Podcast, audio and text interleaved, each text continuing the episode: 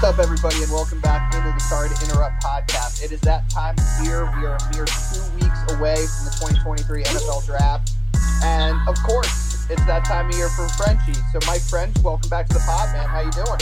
Oh, happy to be here. This, is, April just doesn't get better. I mean, the weather's getting beautiful, even in Connecticut. Well, that's just today.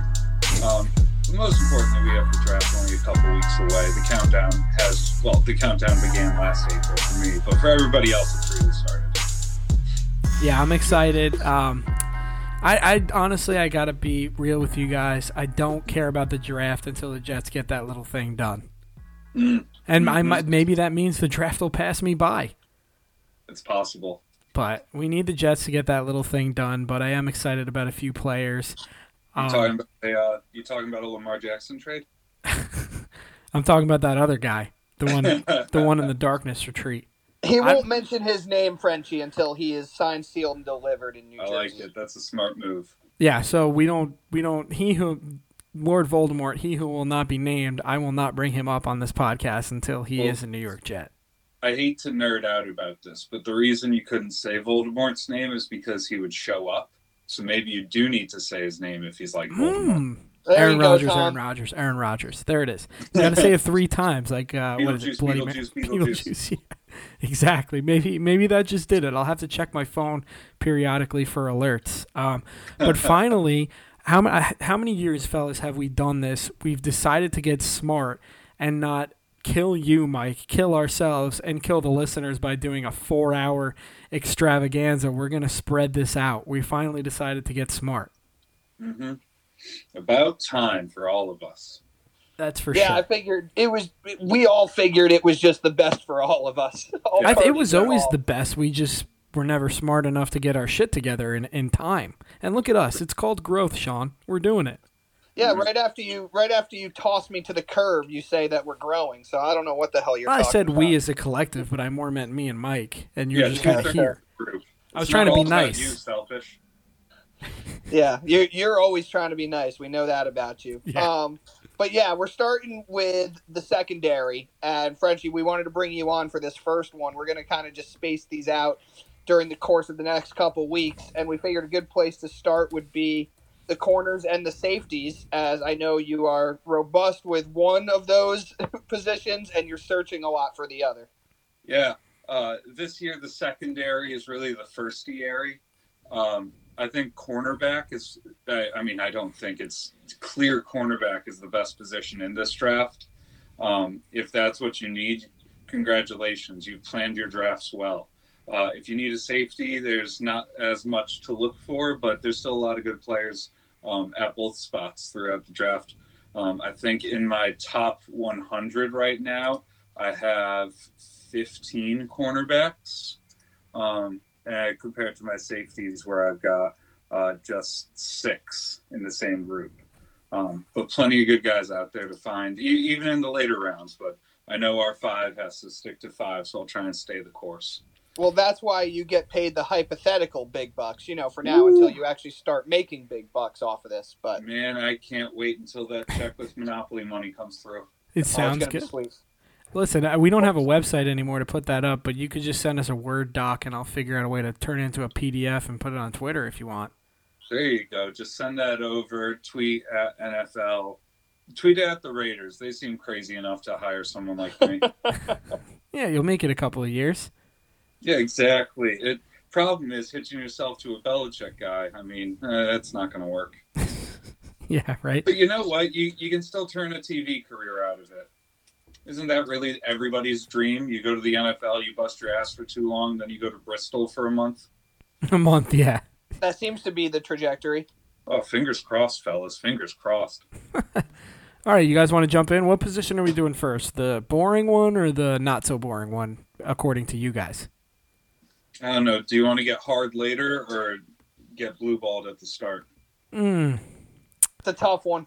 tough call. Um, uh, let's let's get blue balled. Fuck it.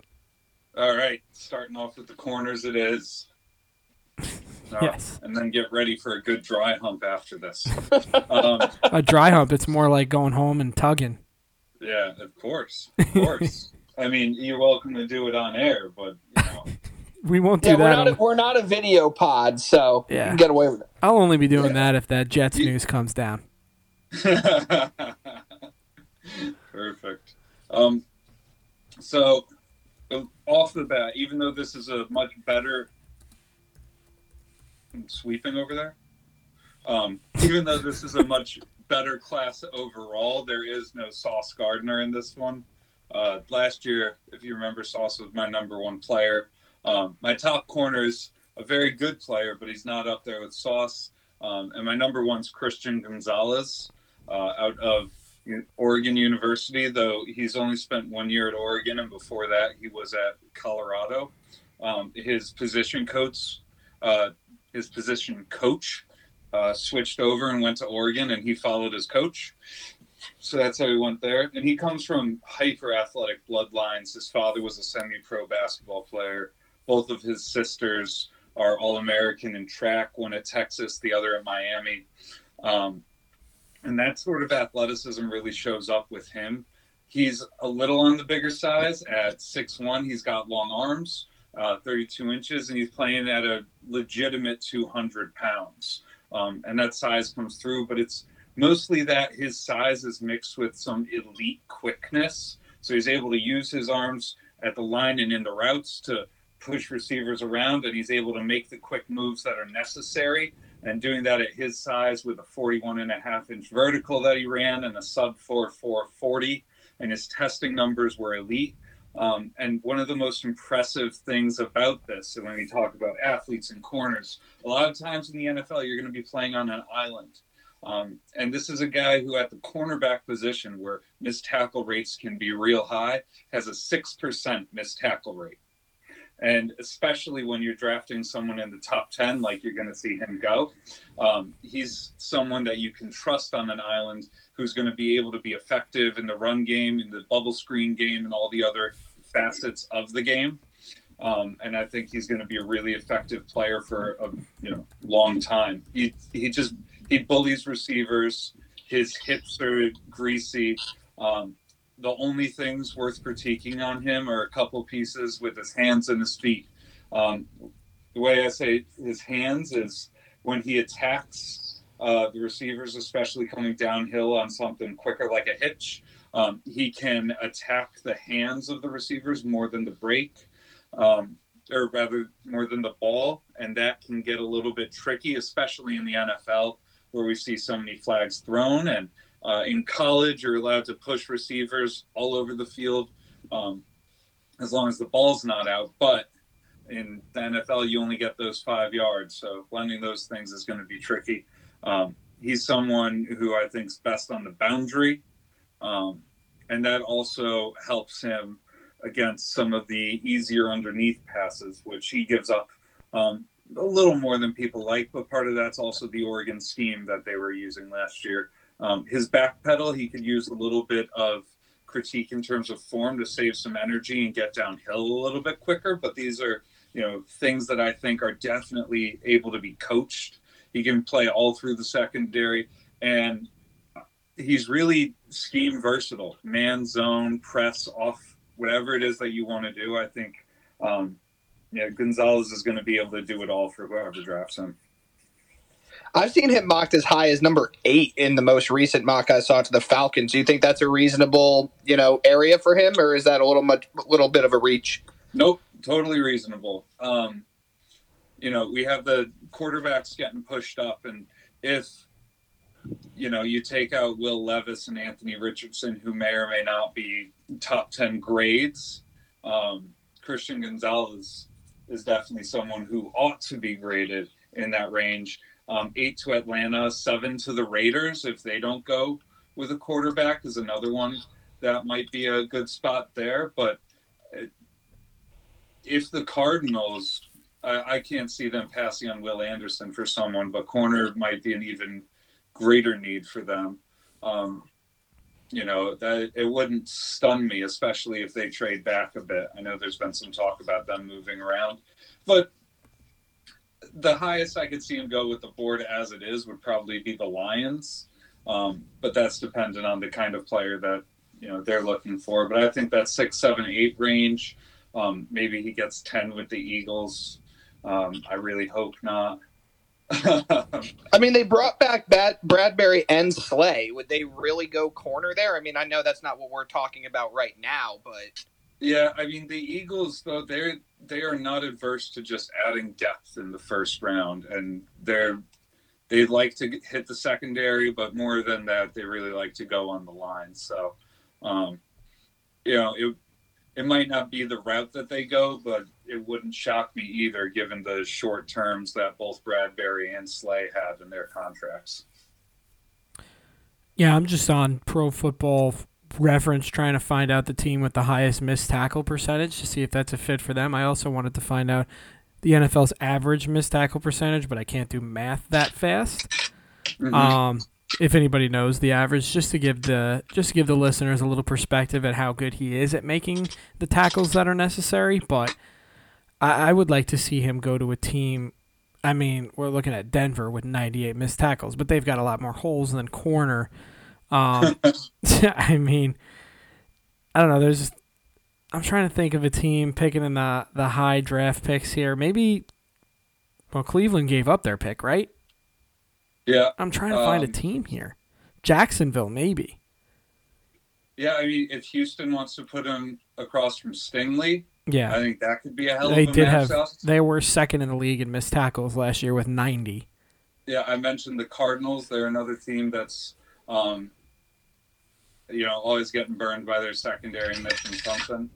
Um, let's see if I can't pull up um, you know, a couple other players, but you know, for the record, they're, um, you know, missed tackles at the cornerback position are very regularly um, double digits and in the teens from there. So, um, you know, it's all about trying to find those pieces, but he is exceptional about coming downhill and making the right play.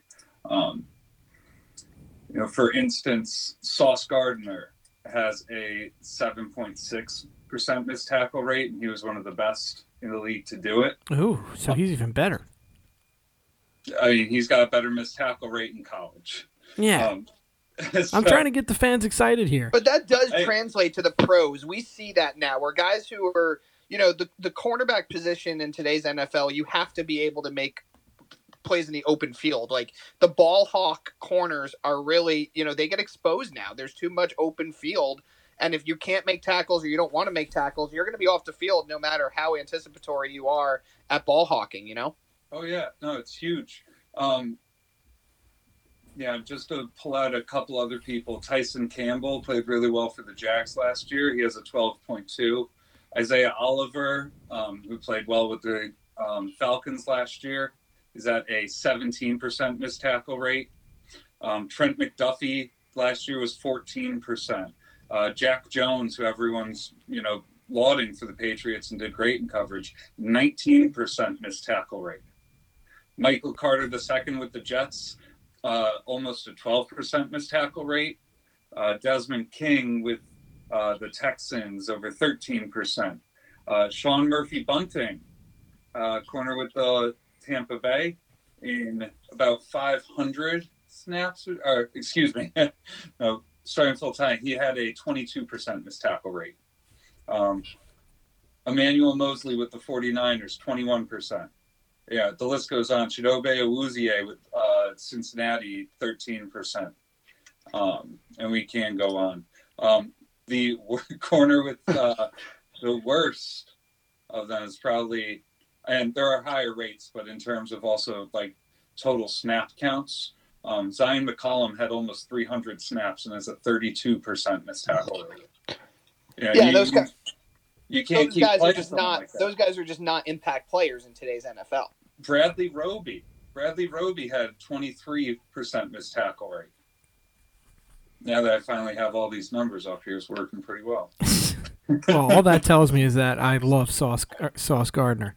Yeah, I, Tariq Woolen at six four he had 18% missed tackle rate.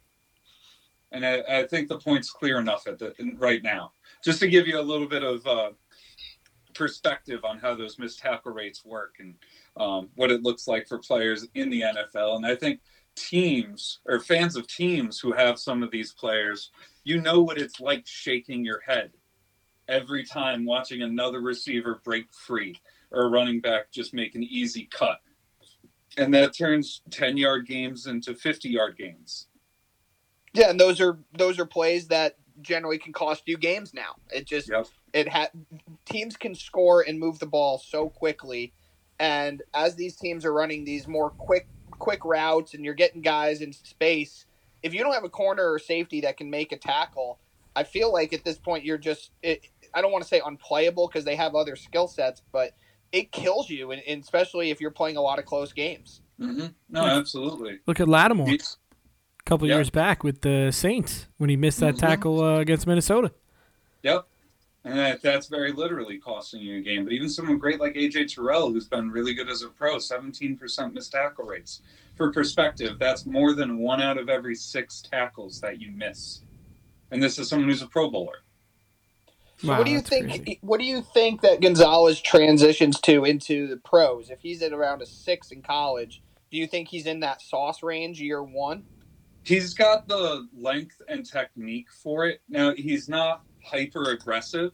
He does a good job of wrapping up below the waist or grabbing on at the top. There's not a lot of drive back um, in the sort of tackle he has. I think that um, hopefully you can coach, but sometimes with how aggression related this can be, it's a little bit tougher to coach. If someone could get his feet chopping in the tackles, he might be able to push folks back a little bit. I don't think he has you know the same makeup as Sauce, um, and I think that makeup helps Sauce. But he should these numbers translate pretty well typically, so long as there aren't any um, outliers in height weight sorts of measurements. And he fits the bill for someone who these numbers should carry through. I'd expect below a 10% missed tackle rate from him. Love that. Yeah. All right, ready to move on to the next guy, Sean? absolutely Absolutely. Um, now, Sean, I hate to break it to you. It's unlikely the first few guys are going to make it to the Giants, but you know, still, still worth figuring out. And, um, you know, very possible one of them ends up with the Commanders. So, you know, we'll see how some of these other guys go. but my number two in uh, this is Joey Porter out of Penn State. Um, six foot two, long arms, you know he's someone who's you know really just an albatross in pads his press technique is exceptional his feet um, are lined up great with his hands and that's something that i think really allows him to do professional things um, and while he's in college being able to show that sort of technique especially when someone is a little bit of an outlier physically as he is you know being six foot two 200 plus pounds. Um, and he also tested pretty well in terms of the sorts of numbers that we want um, to see from someone, especially um, with all. Uh, excuse me, he didn't test at all. But, or, hang on, got my brain scrambled for a second. you're good Uh, six two and a half long arms. Uh, he ran a four four six. He had a great broad jump. He's Joey Porter's sons, the old Steelers great, um, and he plays and acts like a professional, which is something I think that, especially with the sorts of news that other players have been making, cough cough, Jalen Carter, um, it's great to see you know the other sides of those stories people who are um, you know handling everything that comes with it and you know doing it with great consistency. Now he's someone who doesn't have um, the same pieces with uh, in terms of tackling. His his wrap needs to be stronger um, but i think if you have him in the right scheme and for most of the corners here that's going to be important. And joey porter um, you know needs to be in the sort of piece where he's going to be either in a lot of cover two or two man where he can work a press. Um, because when he's able to do that if he's with someone who's going to let him be aggressive and press up on people um, that's going to be something that's really going to unleash a lot of the talent that he does have. Um, the only other piece that i'd say you know around tackling is that even with his wrap up pieces, I think he's still pretty good. It's not about the rap. it's not about the aggression, it's about the angles, um, especially in the run game. Uh, he's he's honestly better at tackling receivers in space, it seems, because he can get those long arms around people and bring them down like that. But in the run game, he doesn't always do a great job of keeping the edge and can take some bad angles. Other things that can lead to big plays, but with his you know size, speed, length, you know those three pieces that always keep coming back in terms of corner measurements.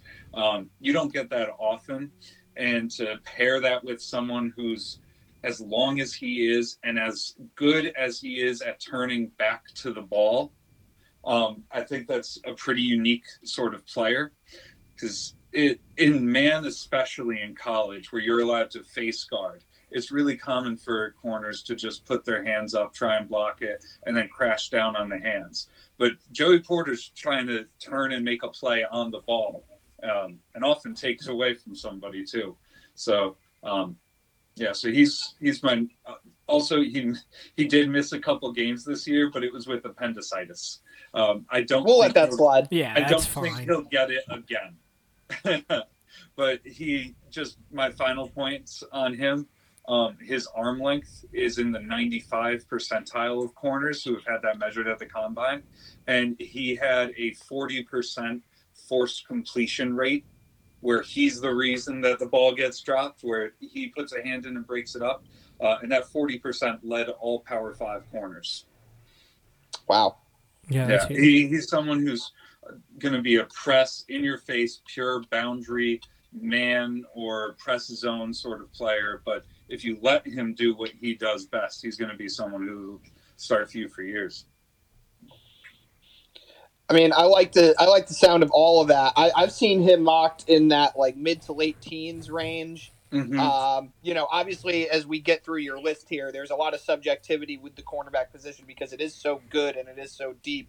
But do right. you think that's a reasonable, you know, area for him in the upcoming draft? Yeah, and it's it's very much dependent on what teams are looking for. A lot of the mocks have my number three guy ahead of him, which is you know fine. I think people can have reasonable disagreements about some of these rankings. You know, if you're putting the fifth rounder up there, we have a problem. But when we're fighting about the top three guys and the exact order of them, you know, I think it's pretty reasonable. A lot of folks have Witherspoon ahead of Porter. I don't.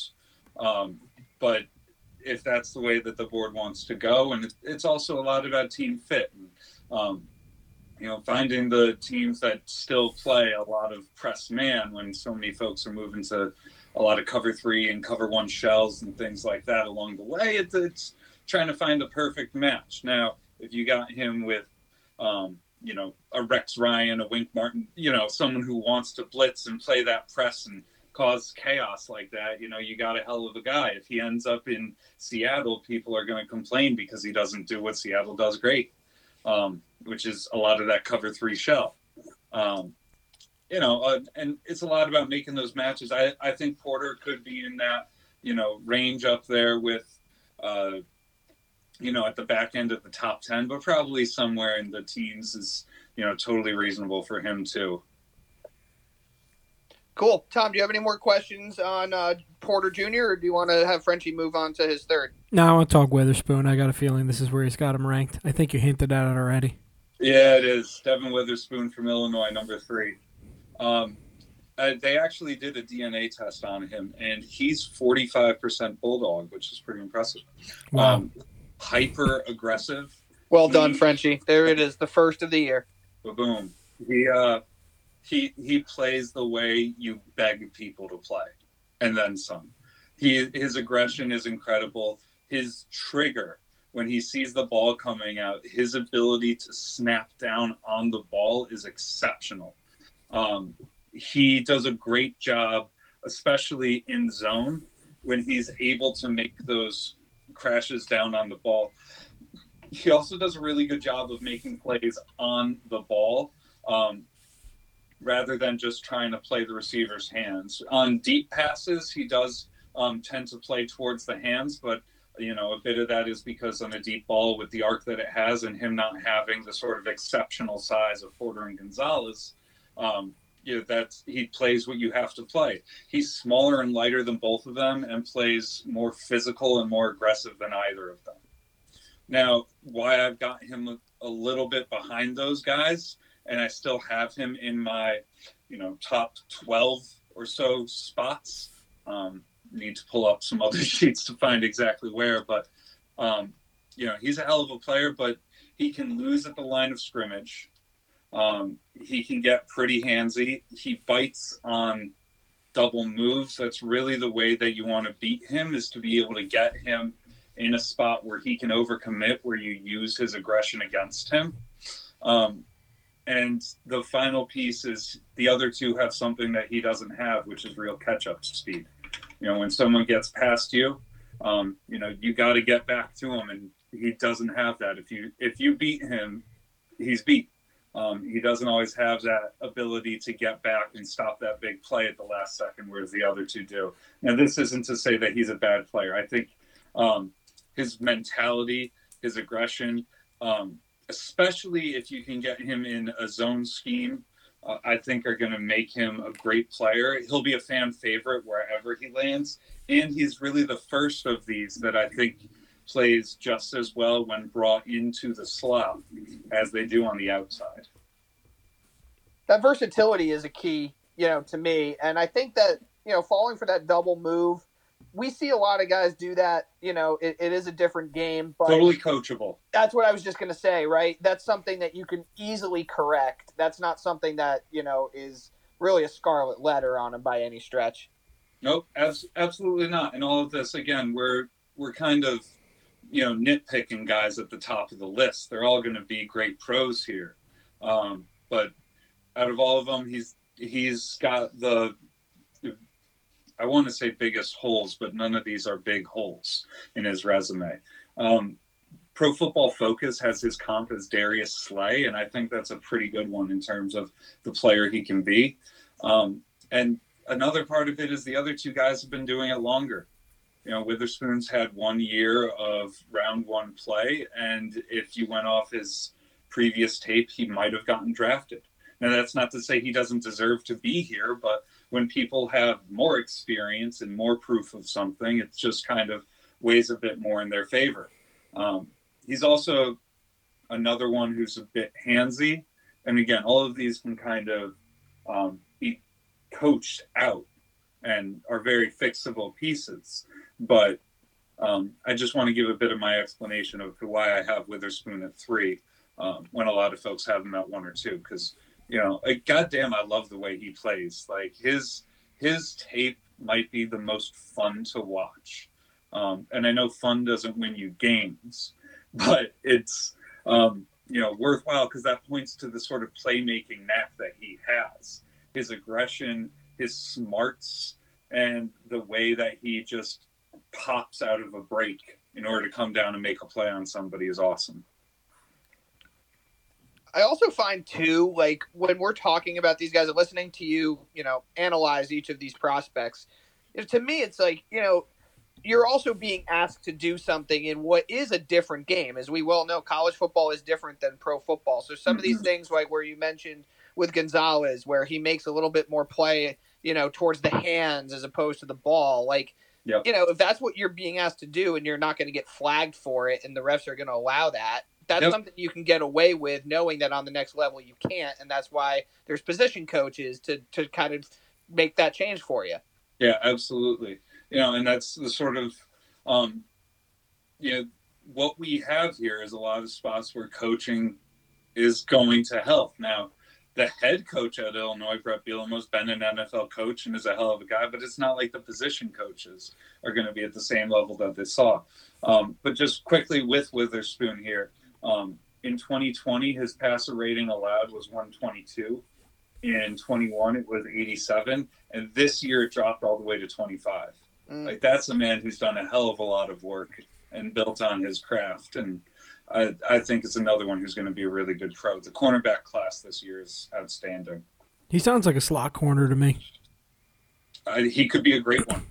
Yeah, just because he's going to get more safety help over the middle if he gets beat, and mm-hmm. he's an aggressive guy that can press at the line. Yeah, I'd, I'd love to be able to put in a situation like that. Yeah, it. I I know the Broncos don't have a pick, but I'm just thinking about him and Surtain somewhere together right now. I'm not entirely certain why. Um, but man, if he goes, there's so many places where he'd be a great fit, and it's hard not to just take the attitude that he plays with and the sort of abilities that he has and the physicality and not want to immediately pair that with Dan Campbell in Detroit. Yeah, I mean that's kind of right where he's mocked at in a lot of the mocks I've seen. Right Yeah. at that like between 16 and 19 range. Mm-hmm. Yeah, it, he very well could be there, and he's another one who I think the these top three guys I think are pretty much around the clock. The top three, it's about the order they're in, um, and you know who needs a corner and what type do you want. That's that's what we're talking about here. All right, let's move to your number four. I feel like Number it falls off a cliff here by the way. Yeah, I, I won't say off a cliff. It, it, it may you roll down a hill. um, so I have what's this six receivers with first round grades. Um, so while I don't have all of them in that, I think Witherspoon is my number eleven or twelve player right now. Um, but yeah, the, these guys are more about you know back half in the 20s maybe sorts of players who you know are still going to be good players but they've got a couple um, bigger holes in their game. Um, my number four player has a very large hole which is pretty ironic because his biggest problem is his weight. Um, my player here is emmanuel forbes from mississippi state. Um, and the reason Skinny his boy. is- pardon? I said he's a skinny boy. Oh, he yeah, he's a twig, and, and that is the problem, is the fact that he's six one with six, with thirty two plus inch arms and weighed in at one sixty six, Oof. and not just weighing in at one sixty six, but that's what he weighs in at the combine. So you know that wasn't his playing weight. People go into the combine trying to fix the flags. That's the weight he got to for the combine. So we're looking at like probably 159.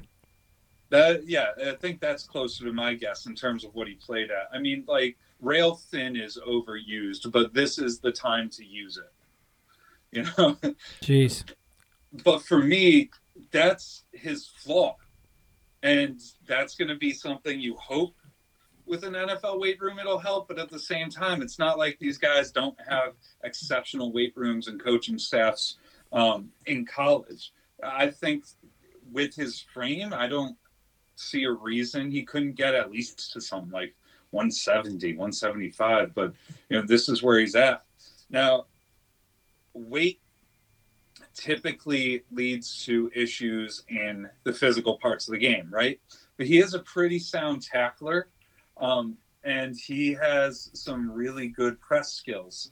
Um, he played mostly the sorts of schemes where you're going from press into, um, excuse me, press into a cover three or playing off in that cover three.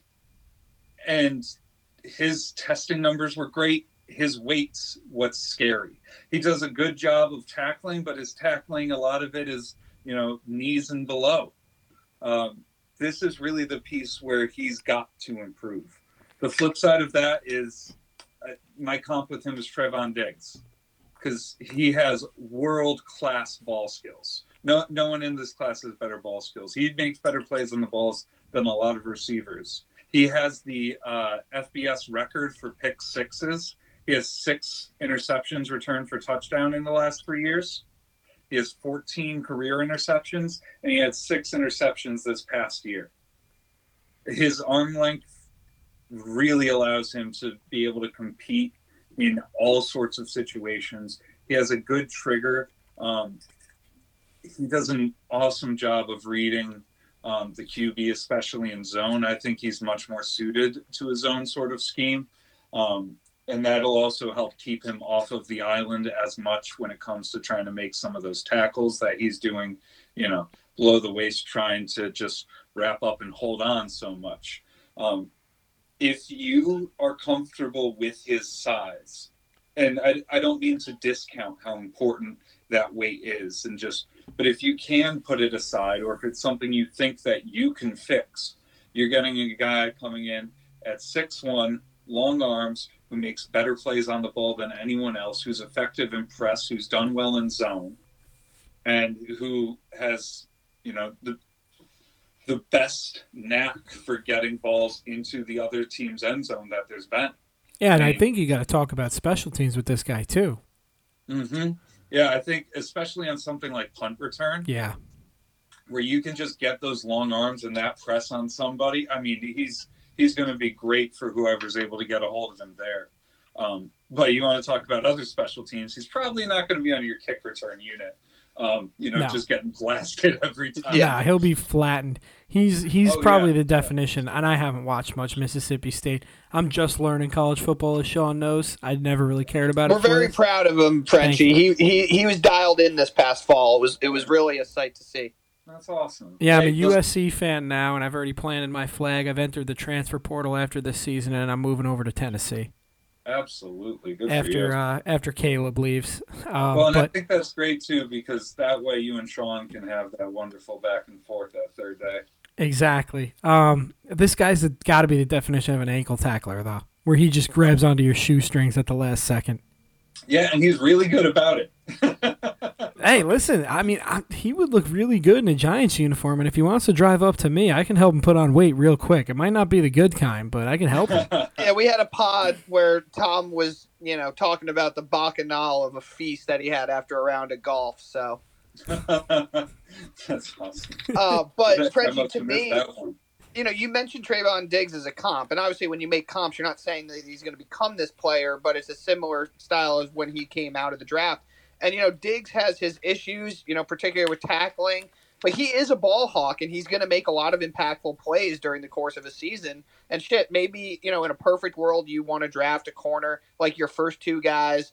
Um, and obviously Gonzalez and, and Porter, who are much better at tackling in the open space but you like to also have that guy where there's a 50-50 ball and you have more confidence in your corner coming down with it than the other team's receiver.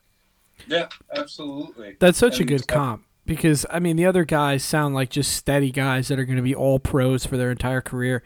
Where this guy is going to be the ones where one where you're seeing him on highlight reels, where you're where as a fan of a team, you're banging your head against the wall, a la Trevon Diggs when he misses a tackle, like every every other play, but then he makes that massive pick that nobody else on the field could make. Exactly. And I, I think those are the sorts of things that every player, uh, every coaching staff, and the rest have to do. The only other thing I'd say um, with Forbes in terms of what you would have to do for him or Forbes him, um, Nice. you, be here all week, uh, is worked with him on his uh, back pedal and the starting points out of the cover three. And that's more to do with this the weird cover three footwork scheme and the way that they have their hips at the start of the play they kind of have their hips open towards the quarterback rather than you know set for a back pedal. Um, and that's mississippi state's coaching style. So it's just one more thing that um, teams are going to have to work on. And i do think something like a, a team like seattle he's perfect for but seattle's got some pretty good corners already. Um, but that sort of scheme in terms of allowing players to you know be handsy work the press bail into that zone um, and just use what they have. Um, and I think he's going to be if if the coaches can get him in the right spot. I think he's going to be a hell of a guy. Where have you seen him mocked, and where do you think is a probably realistic range for him? Um, I think that a place. I, I think the Giants would be a good spot for him. Uh, I think the Ravens. He's been mocked more in the one to two range, though I have him firm in a first round pick. Um, but in the there's just so many spots. I want so many of these guys. Um, I think he'd be good there. Uh, Maybe as high as Washington. Um, he could take command of that defense. Um, See what you did there too. Nicely done. Thank you. Um, maybe the Bengals could be a spot. Again, the Eagles at 30, they love just stocking up on these guys. Um, he's if the Eagles get him at 30, he's going to kind of redshirt, get the weight on, and then he'll be an All Pro. It'll be frustrating. Um, but maybe in the second round, Um, the Steelers, the Cardinals at 34. You know, their cornerback group is arguably the worst in the league. Um, you know, Seattle, if they want to add another corner, I, I already mentioned them. Um, Saints at 40 um, could be another one. And Falcons, depending on where they go um, with their first pick, it wouldn't be stunning to. Um, it might be a little if they do that. Yeah, that that seems like a far fall from somebody who's mocked, you know, as quick as as high as seventeen or eighteen. This is going to be a weird year. Every, everyone is saying that. Peter King just came out with a great article about how these mock drafts don't know shit, and that everyone he talks to says that this year is going to be outrageous. And we think every year is, but if they think it'll be even more so, all the better. Because personally, I love the chaos. You're an agent of chaos. Let's move on to five. Uh, Deonte Banks, Maryland. Um, just an absolute. He, if you built the corner in the lab, like there you go, you found him. This this was the guy, Deonte Banks. Um, he's out of Maryland, and he's someone who I think is a little bit more uh, interchangeable in terms of whether you're playing man or zone. So if you have a scheme where you're going to be doing a lot of both, he's someone who I think will be really good for you. Um, he's got height, weight, speed, agility, especially um, is one of the things that I think is his calling card. Um, he had a 42 inch vertical and a 435 on the 40 and that just means that the combine exploded when he did stuff plus an 11.4 um, broad jump. Uh, but more importantly, it's what you see on the tape with all of these guys. His length, you know, coming in at six foot with almost uh, 31 and a half for arms, a real 200 pounds. He honestly is kind of built more like a safety, but he's able to move like a corner.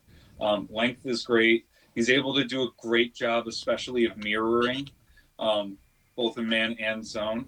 And his lower half, I think, you know, we don't want to cut anybody up like this, but his lower half is definitely the better of the halves.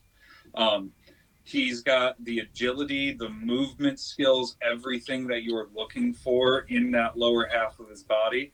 Um, and he uses that in tackling as well. He's someone else. He's a great tackler, uses his length well. Um, he's definitely a little closer to Witherspoon than Forbes um, because he, he's willing to put the hurt on somebody the reasons that I think he's here and has more to work on than some of the other guys is because he's a bit more athlete than corner at the moment. And that's a lot to do with the way that his feet and his hands go together. Um, in press, especially, his feet and hands aren't in sync, and that means he's turning late. And it's not that he doesn't have the greasy hips to make those turns, is that the timing of those turns is slow. And when he's going downfield again, when he's turning, he struggles to find the ball. Um, especially in the NFL where you can't be as physical, being able to turn, find the ball, and make the play on the ball rather than grabbing arms and catching a yellow flag, all the more important. Um, so I think those are the things that he's going to have to work on. But he's someone who I think, especially with the sort of coaching and continued growth that's going to happen when you get drafted like that, um, he's going to be someone who I also think is going to be a you know solid first round pick, um, really good pick probably for someone in the twenties. Um, my one of my favorite picks that I've seen in upper mocks is um, keeping the Maryland kid at home and giving him to the Ravens. Um, it, his combine numbers were exceptional, and he's shown the sort of steady growth as a player in the last couple of years that you would want, so that you know you can see how that athleticism is turning into, um, you know, a hell of a player. He's got the traits, and it's helping those traits become talent. that hasn't been an immediate process, like when Witherspoon exploded on the scene. Um, but Banks is going to be someone who I think will continue to grow um, because, again, it's stuff that he has that's fixable. And I know we've talked about missed tackle rates and percentages and things like that. Um, but this is just a counting stat. He missed one tackle last year. That's incredible. Wow. Yeah. As a corner. Right. you know? Um, so that's, again, going back to those sorts of numbers. It's it makes you feel that much more confident to put him out there. You know, people are going to make mistakes at the things that you're learning, and as he continues to learn his craft and his position at corner, you know, hope those mistakes come down. It's a lot harder to fix guys who have to or choose to or just don't have the aggression to wrap up, make a play, take someone down. And frankly, he enjoys that part of the game. You know, there are some corners out there where it's part of the job. You know, this is part of the game for him. I'd love to see him if he fell to the second round, 37, Seattle. Oh yeah, God yes. Him with Woolen. Oh, it, Wouldn't be it'd fair. a. Yeah, exactly. It'd be a hell of a matchup with them.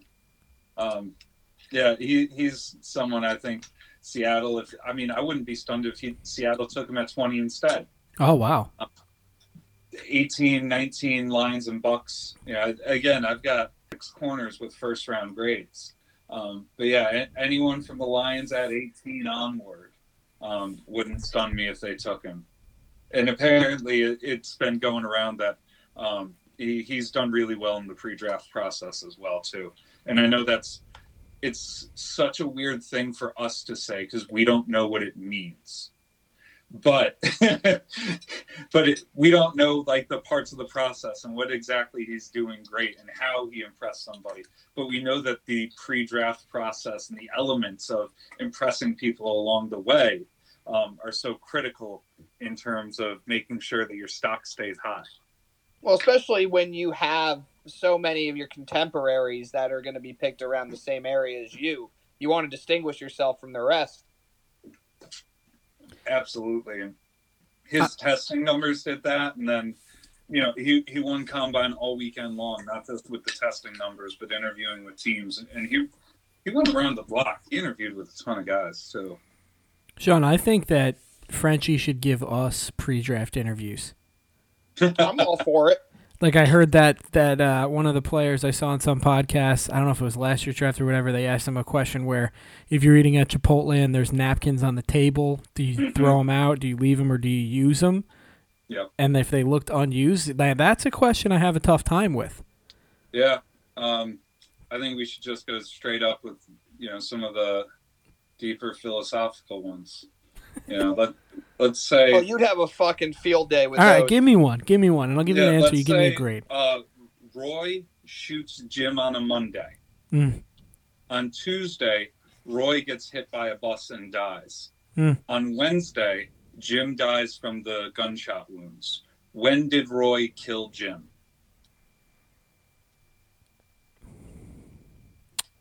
Well, Roy getting hit by a bus has nothing to do with Jim's murder. All right. That's an outside thing. Unfortunate for Roy, but kind of deserved, if you ask me. Karma. Unfortunate. Karma, man. He's a murderer. Yeah, Um, exactly it. But I mean, yeah, I think, I think Roy killed Jim on the Monday. That's when the act happened. No, I mean, he killed him on a Monday, but Jim didn't die for two more days. He killed someone before he died. Yeah, but he doesn't die unless he doesn't. He doesn't die unless he's shot by Roy. exactly. Yeah. Come to class sometime, guys. You'll have a blast. Well, Frankie, what's I what's lived with you your for several years. I know the drill. what's the answer to that? What's your answer? Uh, I, I agree. I think you can kill someone before they're dead, which doesn't make any sense when I say it out loud. But that was when Roy committed the act. Well, yeah, he committed the act that caused the death. Right. Do you think I have a chance at being a professor? I'd say so. Oh well, thank you. What school? Harvard or lower? Lower than that? Slightly. Not Okay. much. You, you might have to fall down to like a brown. Oh, I'm still in the Ivy League, so I'll take it. Yeah, exactly. Yeah, but that Ivy, come on. I Yeah. My Mm. state degrees. Who wants to go to what is it, Rhode Island? It's been a strong climb for Tom out of uh, out of Dutchess County or wherever you're from, Putnam, dick. Putnam County. Sorry. Well, I Uh, think we should sorry, do. what I said gave you credit. Um, I think we should do at least one of those questions per per pod. I'm Well, all you, for You it. remember it was Dez Bryant was asked in the pre-draft interviews if his mom was a, was a whore. Oh, that's tough. That's a tough I think scene. that was by Atlanta. Maybe they. Well, I think they were trying to get a reaction out of him to see if he was if he was going to lose his shit. and uh, in Dan Campbell's first year, he had uh, he was playing rock paper. Was no, it was Nick Sirianni who was playing rock paper scissors to see how competitive the players got that he was interviewing. Remember how much shit we gave the Sirianni hire from that press conference? I think about it far too often. Oh, I hate him so much. Um, Tom, Yeah, before he's, we he's move off, a, he's turned out to be a hell of a coach. Him, him and Zac Taylor, I, both of them have been surprisingly great. And it's really changed the way that I've evaluated some of these hires because I think that's what we're all trying to do is, you know, make our comments, put it out there best we can, and then try and learn from it each time we get a new cycle. Yeah, we got to pick up the pieces from those two. Um, Frenchie, I have one bigger picture question, and Tom, I, I think honestly you could answer this too. Like, there's still a lot of good free agent safeties on the board that have not been signed. Are they waiting for this process to play out as teams look to see build their secondary around one of these guys? Did and is mean their market really going to be hurt? Are they going to be signing like one year deals, show me deals? did you mean corners? Isn't that what I said? You said safeties. Did I say safeties? Corners, Yeah. then yeah, sorry. It's all right. We're Luckily, on, we yeah. have it recorded to make sure. That's right. You did say safeties. We can go back and check the tape if you want. Yeah. No, if you both said it, then uh, that's Tom, clearly I'll I'm let you- outnumbered. But yes, I I'll meant let you corners. take the first answer with that. Uh, listen, I think I think you're absolutely right with that take. I, I do think that it's going to saturate the market a little bit, just because I think the depth is there. The top end talent, like French said, it's not there. There's no Sauce Gardner. There's no um. What's the guy at uh, LSU last year uh, that went to Houston? I can't think of his name. There's none of those guys, but there is guys that you could replace on a cheap rookie deal where the ones that you're either re-signing or looking to sign are not as important. So I think that immediately after the draft, those guys are going to get signed, and it's going to be one short show me deal because all these other guys are going to be cheap on rookie deals. Yeah, I'm totally with you there. And we, we know that teams love to, teams would always prefer to play someone who's cheap, you know, and we're able to get some, a lot of cheap people. I think we've mm-hmm. seen this a lot in the wide receiver market too, where we get a really deep wide receiver class in the draft, and it means that free agents have to hold off on signing. And just here, it's a different position. Yeah, I agree. I, I do think too is like with all these corners, like it's a position that if you draft the right guy, you want to give that second contract to. Um, so you know you want to let's get this guy playing as quickly as possible, throw him into the fire, uh, and hopefully he's you know stalwart in our secondary for years to come. Yeah, and you always would rather pay homegrown talent because you know all the things that you don't when you bring someone in from the outside. But and also too, we've got you know quite a few corners that are available here. But when you have the opportunity to draft someone who's going to be younger, um, more controllable contractually, and all those pieces, like it, it's just much better value to be able to do that. But you also know that with how saturated it's going to get after the draft. Let's say you miss on somebody well, you still have Marcus Peters, Shaquill Griffin, um, Anthony Averett, Eli Apple, uh, um, Rock Ya-Sin, you know, all of these sorts of guys who will be able to, um, you know, step in and potentially get them on a cheaper deal. You know, nobody wants to pay first day free agency rates. So that sounds to me like things are looking good for the Giants then either way. I, I, I think they're in a pretty decent spot in terms of getting a corner. Um, although I must admit some surprise with, um, I, I thought Marcus Peters would go a little bit quicker there, but um, that's all right. The, one of the players I've been pushing, especially because I thought he'd be a little bit cheaper, was Rock Ya-Sin. And, you know, you had me on when I was talking about him pre draft. I liked him then. I still like him now. And I think it's terrible that he, he had to shift from being a press man guy who's good in press man. And then he goes play for Patrick Graham um, and totally changes everything that he was used to. And, um, I think it's hurt his market a bit, but you find a good home. Yeah, I think Peters to the Giants could could happen at some point after the draft, heading into the summer. Definitely. And there, there's there's a lot that could be done for most of these guys here. I just, you know, it, it's the way that the market plays out. Sometimes you hold off because of how many options you have, and sometimes you spend 15 million guaranteed on a guy with two ACL tears. Oof. That's all I'm gonna say about that. You guys want to move? on? Well, You guys- yeah, I, I think I think that awkward silence uh, pretty much said everything. Um, Ravens now we can move on to the crisis. safeties. Oh, do we have to? Come on. I know. We got Cam Smith, Kelee Ringo, Tyrique Stevenson, Julius Brents, Clark Phillips. Oh, we'll get to them later. I'm just gonna assume some of these guys are gonna be in your French favorites when you give that list. All right, we can we can assume. Okay, See what that turns you into. I know what it does. I'm Um, gonna yeah. take I'm gonna take a wild guess on these safeties and think that there's one guy worth taking in the first couple of rounds, and then everybody else kind of falls off. Uh, one guy in the first or second, one guy in the second ish, and uh, yeah, Brian Brian Branch at the top. Uh, the board fr- stays pretty even with everyone else because you don't have a ton of options. And worst of all, um, whether or not he's a safety or a corner is frankly debatable. Um, most of what he played was in the slots. Um, Where would he rank if you had him as a corner? Would he even be close to your top five? Uh, he'd be in that. He'd probably be fighting Forbes Banks, Cam Smith in my four through six. Maybe ahead of Smith and behind Banks at six.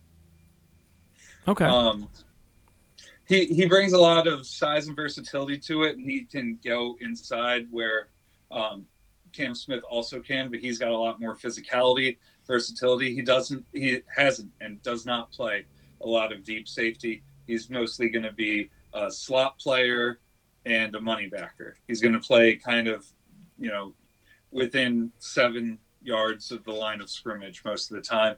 Um, the ringer actually had a comp with him that I really liked, which was Jalen Pitre.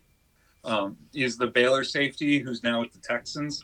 I think that's a really strong comp into the sort of person that he is, or player that he is rather, because he's great in the slot in the box. He blitzes well. He can do man coverage against big slots, tight ends. Um, and once again, to hit on the tackle percentages, um, he has a missed tackle rate for his career of 3.2%.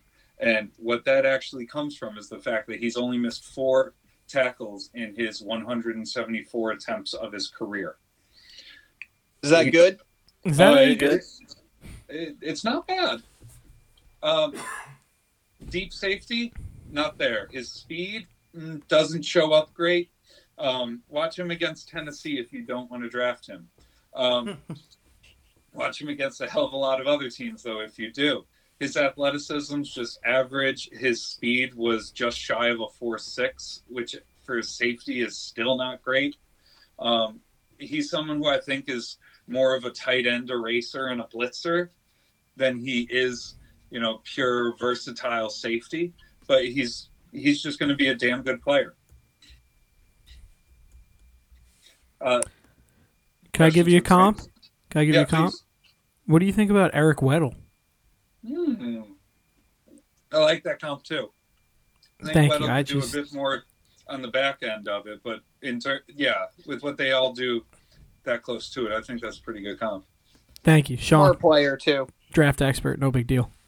Yep. You love your comps though, dude. You, you Always come up with them fast. I'm a sucker Hey, for a don't comp. forget when he brought up Kyle Pitts, oh, and I his- remember it well. and then all the times he brought up bringing up Kyle Pitts.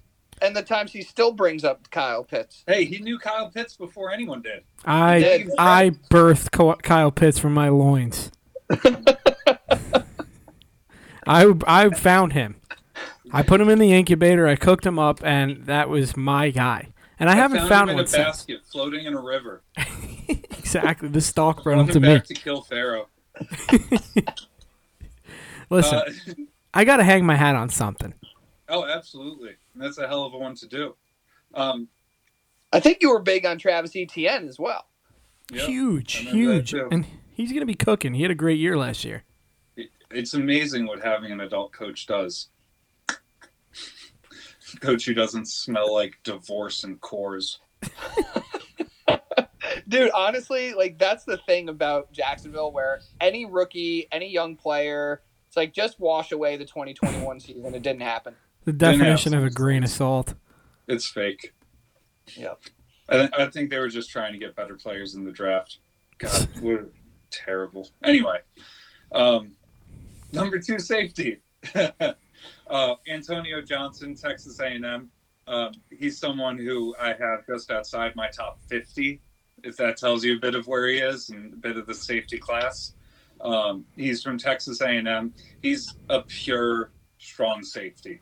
He's gonna struggle even just taking out the quicker guys in the slot. He's very much a real strong safety. I think probably more zone than man. He's got great size. He's exceptional coming downhill. He, he and Devon Witherspoon, I think, would be great friends in terms of just the aggression that they bring coming downhill. Um, and he's someone who I think is an instant spark plug for a team. Um, go ahead. I feel I just feel like it's tough being a pure strong safety in today's NFL. Agreed. You just can't Yeah. lay the wood anymore. Totally. And, and it's just part of it is that position has just shifted because we have smaller linebackers. We have, you know, bigger slot corners and all sorts of ways that we kind of compensate for that position dying out in itself. And, you know, that's if, if this was the 1980s, he'd probably be a first round player. But it's going to be a little tough for him to find a home, um, despite how great he is in so many of the other areas. Um, but he also te- didn't do himself favors um, at the combine. He tested pretty poorly. Um, he came in really weight, uh, really lightweight. His bench was in the bottom two percent of all safeties, and his vertical was the bottom six percent of all safeties. If that could just tell you how um, either poorly prepared or lacking in athleticism he is. But what does the game tape show to you? I mean, like, it, you, you know, the measurables I understand are very important. You know me with the combine; it's a dilemma of mine uh, every Yep. year, all the time, for every kind of player and position. But does the game tape show if he gets into the right scheme, if he's asked to do, you know, the I know, you know, Tom, you said it very well. You're not allowed to lay the wood that much anymore in today's NFL. But if he's put in the right team, does that game tape reflect a little more positively than, you know, not a great draft process?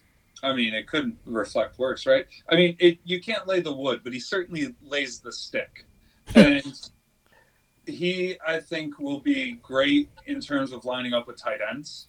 He's awesome against the run. Um, he is, when it comes to the physical parts of the game, he's a pro, regardless of what it shows in the pre draft process. My question in pre draft stuff is the goal is always that great things are shown on the tape. He kind Great of sounds like a middle linebacker to me. He does. He really does. Um, you know, he might be better off as a will. Maybe someone makes that shift, but he's 6'2", 200 pounds. Um, if he could carry that much weight, you know, maybe you make that switch and put him into the will. Um, but he's he's in that weird kind of spot where he is too small to be at the line of scrimmage full time, but that's where he's at his best. And if you're taking someone like him, you better have a role planned for someone like that. Where do you have him in your draft?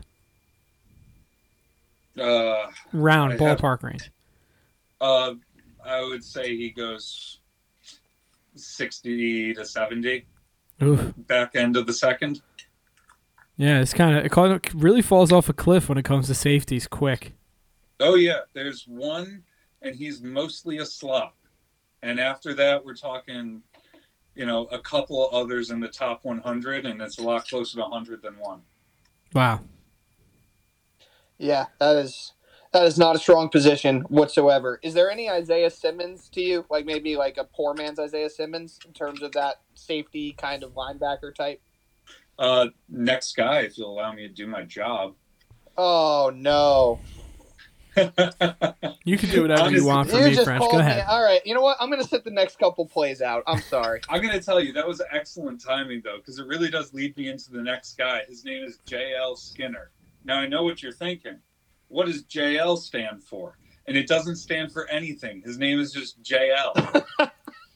I like that. which- His parents got a little lazy. Makes me love him. um, he is 6'4", 210, with good short area burst, nice transition. His coverage went up way better, and he is an absolute thumper at six four. So he's a uh, linebacker. Another one, but he actually has spent more time um, playing off man, starting eight plus yards downfield. His hips are a little too tight to be at the free safety spot often, but he was there and had some success with that at Boise State. Um, his back pedal is excellent. He has really good short area bursts. So he's someone who I think can play slot, um, will a little bit of free, but you probably wouldn't want him starting there most of the time. Um,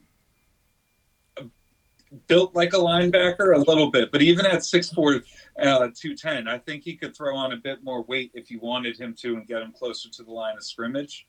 Um, if that's where you're going to put him, get a little bit more weight on because he you might not love his hips and his his turned towards the receiver, especially on a deep ball. So let's say you're in cover one, cover three, some mm, cover one will stick with, and you're just having him play the back end there. That spot where the ball's about to come in the air and he has to twist and make a play on it. That's the spot where he's a little too tight. And that's why that to me is the spot where you wouldn't want him at free safety. But I think even at six four, he does a better job than Antonio Johnson um, doing actual slot play against slot receivers as compared to Johnson, who I think, while better in terms of some of the box skills, um, is not as talented and quick about trying to also cover receivers. Um, you know, Skinner here, I think, is just a bit behind Johnson um, in my rankings, and he's in the 60 right now. Uh, but he's you, you, you really enjoy watching him play. You love seeing the sort of recognition and burst that he has, um, especially in those kind of short areas, the hook curl area, and um, the sorts of stuff there. So, um, yeah, it, it again, I think Tom points to a really interesting thing here, which is um, how it is that we're supposed to talk about positions. And I think the thing in sports that everyone keeps talking about right now is, um, you know, that sports, what insert sport here is positionless. Yeah. You know, all linemen can play across the line, receivers can, you know, all that sort of stuff. Um, safety is a spot where you're expected to play a lot of roles, but we have guys like Skinner and Johnson who spend so much time in the box. Maybe they're linebackers. We have Brian Branch who's in a slot. Maybe he's more of a corner. Um, and so many of these things were just kind of, if you're a defensive weapon that doesn't spend time on the boundaries, you just kind of get thrown into safety.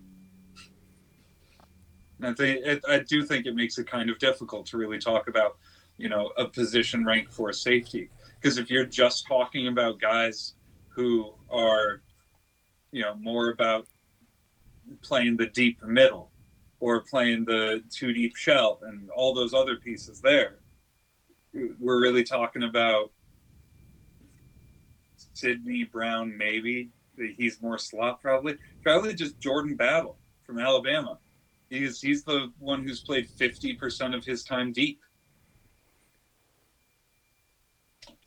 I mean, it, it, it is it, in this draft. It's not just hard to find a safety; it's hard to find a safety that can play deep who's got range. Even Jordan Battle's range is only average. And that lack of speed that he had really showed up once again against Tennessee, where Jalin Hyatt cooked Alabama for five touchdowns. Um, but he, you know, he has the physicality. He's played that sort of deep area before. If that's what you're looking for, he's someone who, while not exceptional and is, you know, a bit average, as a again, average isn't necessarily terrible means he's better than half of them, I guess, um, in terms of the uh, testing numbers. But also, what you've seen is that you know his range is only okay.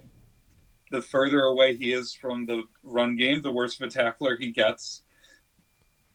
He's, I think he'll do better off in more zone-based schemes as opposed to man, so that he um, will have more deep help we he, PFF also graded him over 80 in all three years that he started there, and so he's been a productive and good player. But you know, you're not getting someone who's going to be super talented and that you're going to day one trust to take that you know very important role of you know, being the last defender and trying to make the plays when they're needed. You know, I think here talk about all these prospects. They they seem like guys that just as athletes, they're going to be drafted, and the coaches are just going to say, you know, we're going to put you in a couple different situations, and we're going to determine what you do best because you're not drafting any of these guys. It sounds like super high, so they're you can kind of mold them the way you want. You don't have to be like, oh my god, we missed on a you know the 16th overall pick because we thought he was going to be a great safety, and now all of a sudden he's he's kind of playing you know two he's playing two snaps every possession or whatnot. You know, you can kind of mold these guys into whatever you want. Yeah, and and it's not just molding, but it's it's knowing that you have a role for them. You know, you shouldn't be taking someone even in the third round because they might develop into blank. Um, you know, I, I kind of like to think of it that for a first round pick, you know, your hope is that you can get like 750 snaps, second round pick 500, the third round pick 250, fourth round pick 100. So it's not that they, you know, at this point have to take on these big roles. I'm kind of pointing this out to just show um, where they are in terms of the overall rankings for the draft because um, I think sometimes it's easy, especially when you're just looking at position rankings, and that's most of what I'm talking about now to compare. Oh, he's number three here, so we compare him to the number three over there. You know, Brian Branch is the number one safety. You put him on the board for the corners, doesn't make the top five. Right. Um, you know, these are guys who are going to be third or fourth round picks the rest of the way, Skinner included even even Johnson, it would not stun me at all if he took a slide, given both how he tested and the lack of roles for that position that there are. Yeah, team doesn't want to jump at that, you know, if they have other needs. Mm-hmm, definitely.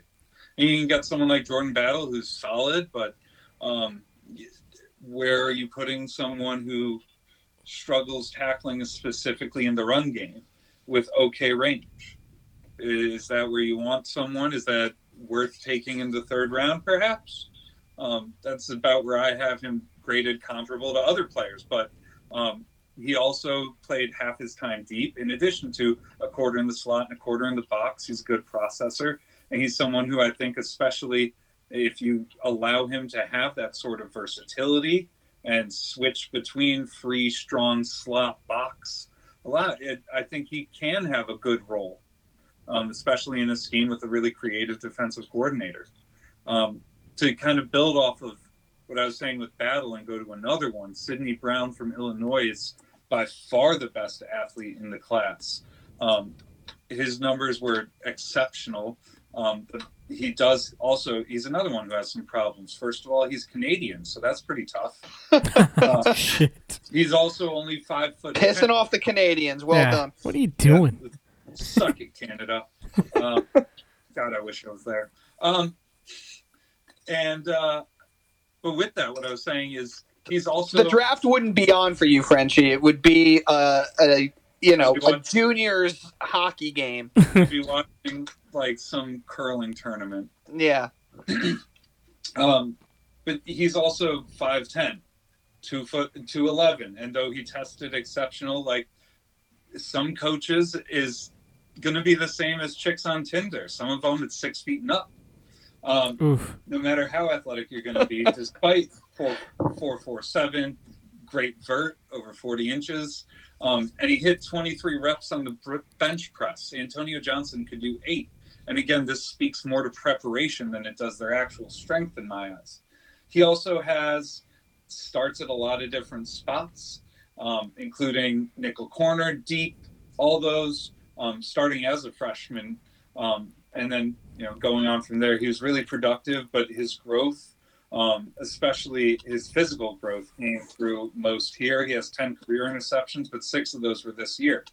Um, very strong player, but as there's always buffs, he's got stiff hips and they show up in man, especially against some of the quicker routes. If he doesn't make the early read on a slant or a hitch, that can be pretty easy. And um, he can get lost somewhat.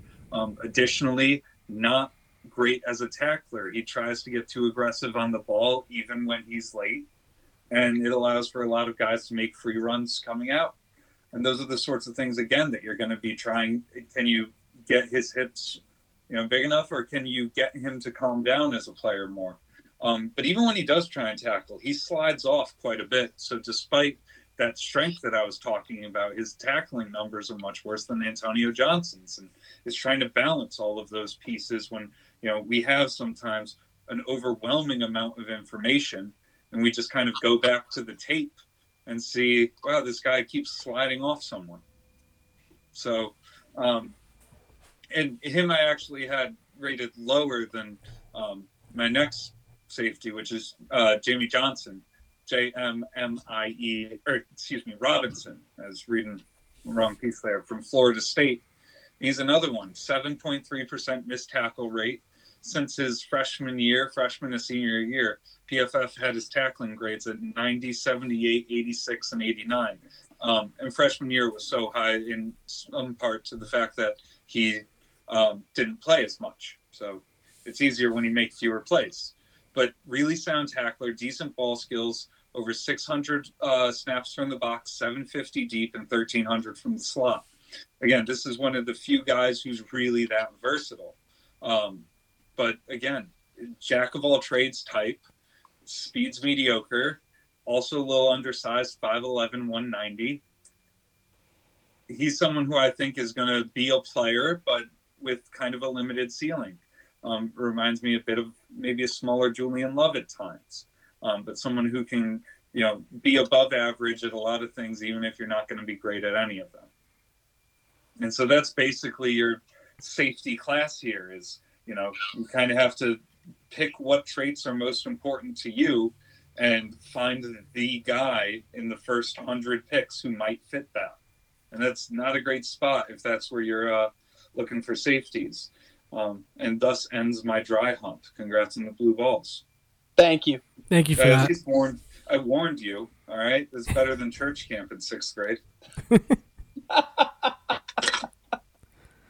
Well, we appreciate the heads up. Um, Always. yeah, the safeties is definitely a tough one. I mean, I, I- I just think it's not as glamorous of a position, but it, it reminded me a lot of the way you talked about the quarterback position last year.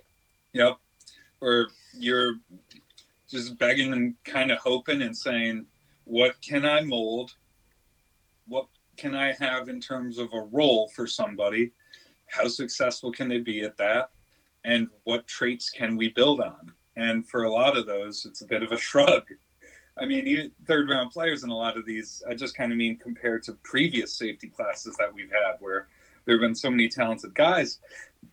But even with that, just because of the value of the position compared to others, we have folks like Xavier McKinney fall to the second round, Jalen Pitre falls to the second round, and all these sorts of guys who are able to, you know, drop and become really good picks for um, teams at the top of the second round. So if you're just looking, you know, for someone, even like Brian Branch, you know, given the fact that he can slide so easy, he's someone who I think maybe with the Cardinals, maybe with the Rams, um, you know, eh, Seahawks probably not, but Raiders for sure.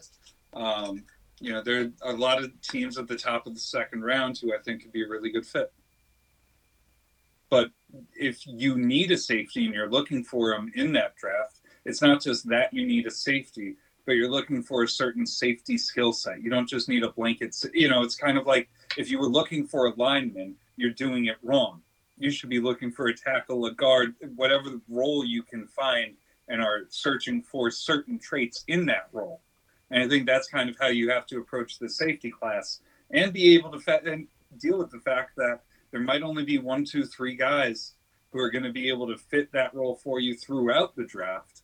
And if that's what other teams are looking for, you might miss because this class just doesn't have the depth. Tom, what do you think of the of the list of prospects he just went he just discussed? I think it's slim pickings, and I don't see anybody outside of maybe what was it, Branch from Alabama, playing any impact minutes. We'll I call it minutes as if we're talking basketball. Mm-hmm. Yep. Uh, there's going to be a lot of guys here who are, you know, at best seventh, eighth, ninth man in the rotation if you go that deep. it is also that position, right, where I don't ever want to say it's a good thing that there's not a lot of players that you would rank as top prospects, but Frenchie, you and I have talked about it at length.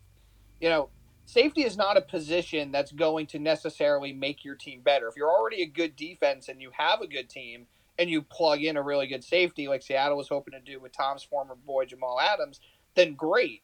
But What they're a great not going to trade that impact. was. with The They're not going to impact. It was a great trade. He's still reaping the benefits. But Oh yeah. you know, if you if if you take a safety early in the draft and they're a great player, but their team's bad, you're not going to want to give the second contract. You're going to you're going to trade that player. Well, yeah, I've been saying that for years. Safety is a Yeah. position you, you you go after when you're one position away.